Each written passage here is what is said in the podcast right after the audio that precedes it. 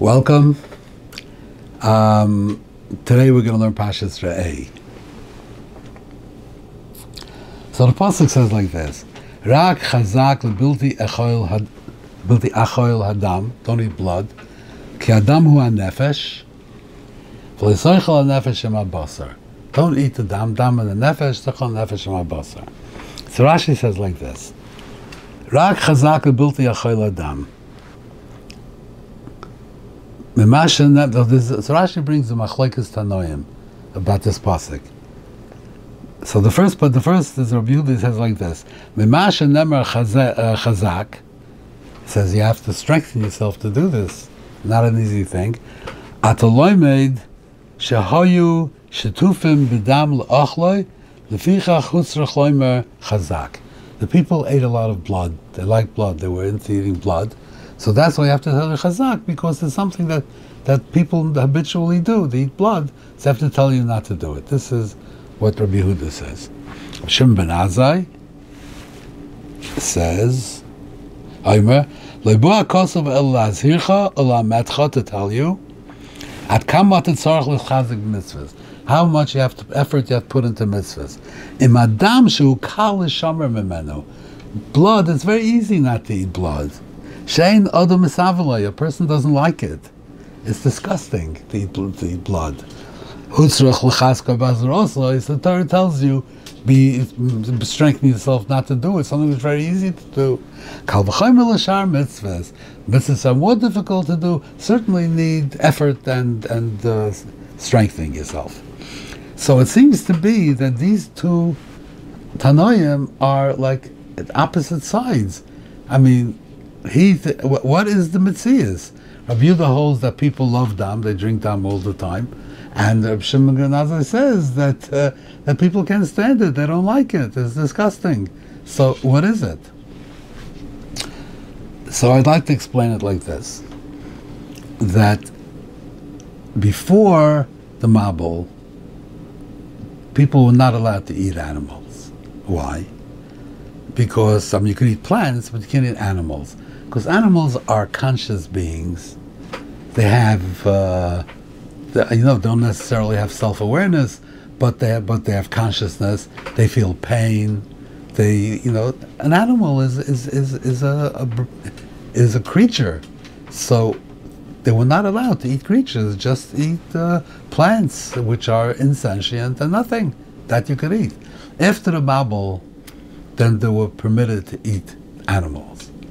However, only the meat, not the blood. Why? Because the blood is the nefesh.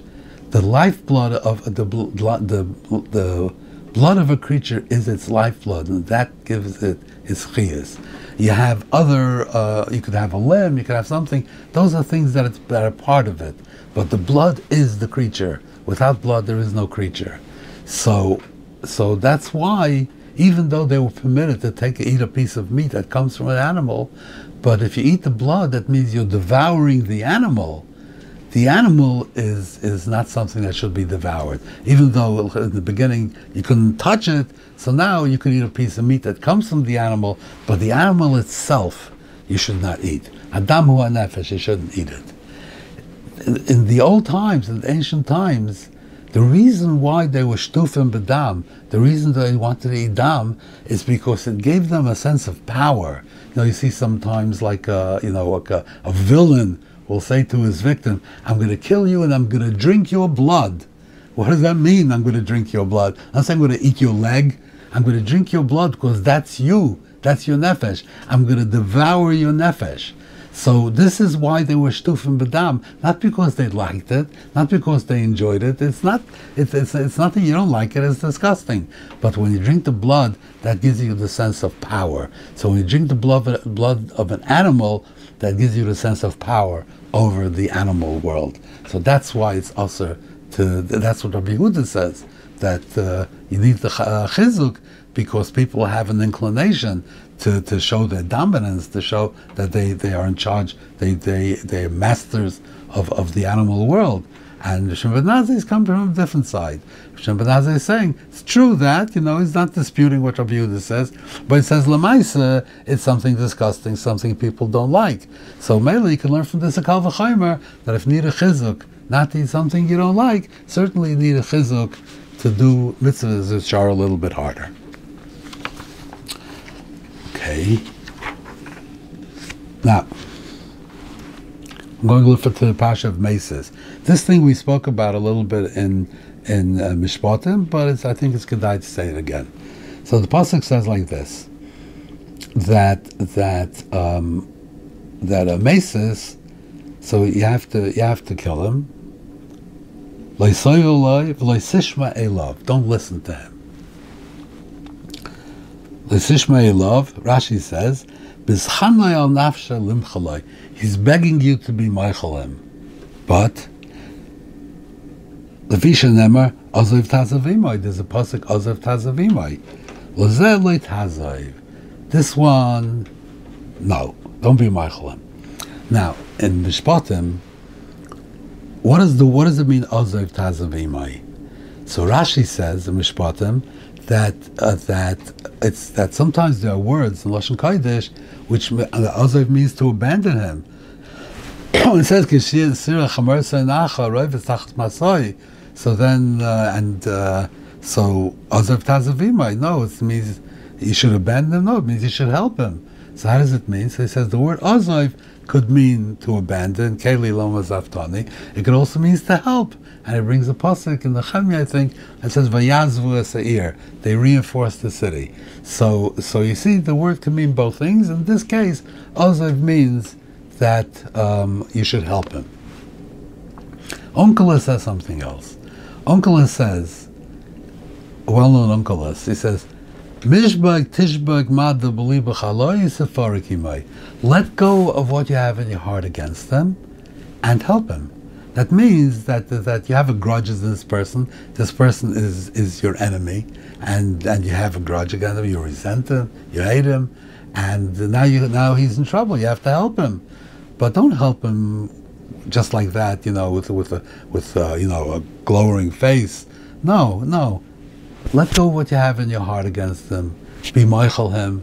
Let go of your grudge and help him. B'sever upon him yafes. Help him like a mensch. That's it. That's how Onkelos learns. So Rashi learns ozev means help, and Onkelos means be meichel him. So in this Rashi that says that you should be meichel him, because it says ozev tazavimai. So the Chacham points out that he seems to be going with Onkelos. Onkelos says ozev tazavimai means to be meichel, and Rashi says means to help.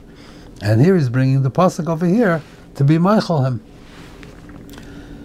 So he says that Rashi's going with Onkelos over here, but that's a little bit difficult to say Rashi is not consistent. So I would like to say Pshat and Rashi like this. If somebody asks you Mechila, why do you have to be Meichel him? So the Rambam says that you shouldn't be an Achzor. Not to be Meichel him is a Midas Achzoris, so therefore you should overcome your Midas Achzoris and be Meichel him. I'd like to suggest that Rashi holds the reason why you have to be Meichel somebody is because there's a mitzvah of Ozev Tazavimai. This person is coming to you and being mischanan with you to be meichel him. He is staggering under a burden of guilt, and he's carrying a shver pekel. He feels sorry. He's staggering under a burden of guilt. Now you have to help him with his pekel. You have to help him. How do you help him? By being meichel him. In this case, you have to. A person who's in trouble, you have to help him. If his donkey fell down, help him pick up the thing. If he's staggering with guilt, then help him remove his guilt. So the mitzvah of ozev tazavimai. So Rashi is not bringing over here ozev tazavimai, the taich of the word ozev tazavimai. He's saying ozev tazavimai. On the contrary, Rashi says ozev tazavimai lo zeh lo tazoiv. Don't help him. Rashi's using his own explanation. Not l'zeh loy timchol, l'zeh loy tazav, because to be moichelim comes from the mitzvah of azav tazav imay. This one you should not be. You should not help him. L'zeh loy tazav. Okay, I want to conclude with one thing. The pasuk says like this: Efes ki l'yir b'cha evyoin. So Rashi says that Hashem will bench you and there won't be an Evyain. There won't be an Evyain. So Rashi says, there'll always be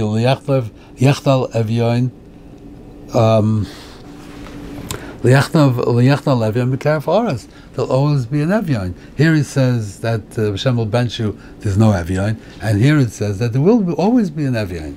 So Rashi says like this: if you're listening to Rebbeinu from doing his rotzen,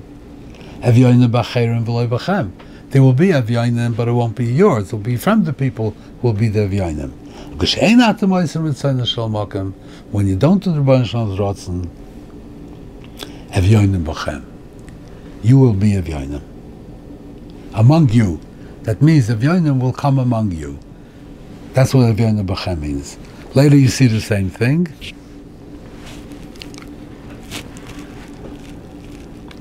Rashi says, if you're not going to go give Evyonim,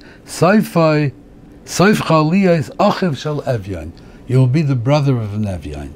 So here he's telling you that if you don't do the Ritzayna Shalom Hakim, then you will have among you, there will be Evyonim drengzach among you. If they do Ritzan Shel Makam, they're going to be, maybe they'll be Goyim, they won't be among you, they won't be your people. But if you don't do Ritzan Shel Makam, Evyonim b'chem, then they will be among you. Why doesn't Rashi say that if you don't do Ritzan Shel Makam, you will become Evyonim? Why does he say that the Einish is that you will find yourself surrounded by Jewish Evyonim? Say you will be an Evyon if you don't do Ritzayna Shel Makom. By Achicha he says, if you don't give to Achicha Evyon, which means, it doesn't mean his actual brother, it means your brother as being part of your people. If you don't give to Achicha Evyon, then what's going to be the end? You will be the brother of an Evyon. Your brother is going to be an Evyon. Why is your brother going to be an Evyon? You're going to be an Evyon. Why does he say this? Okay, so I'd like to explain this with the Gemara in Brachas. Well-known Gemara.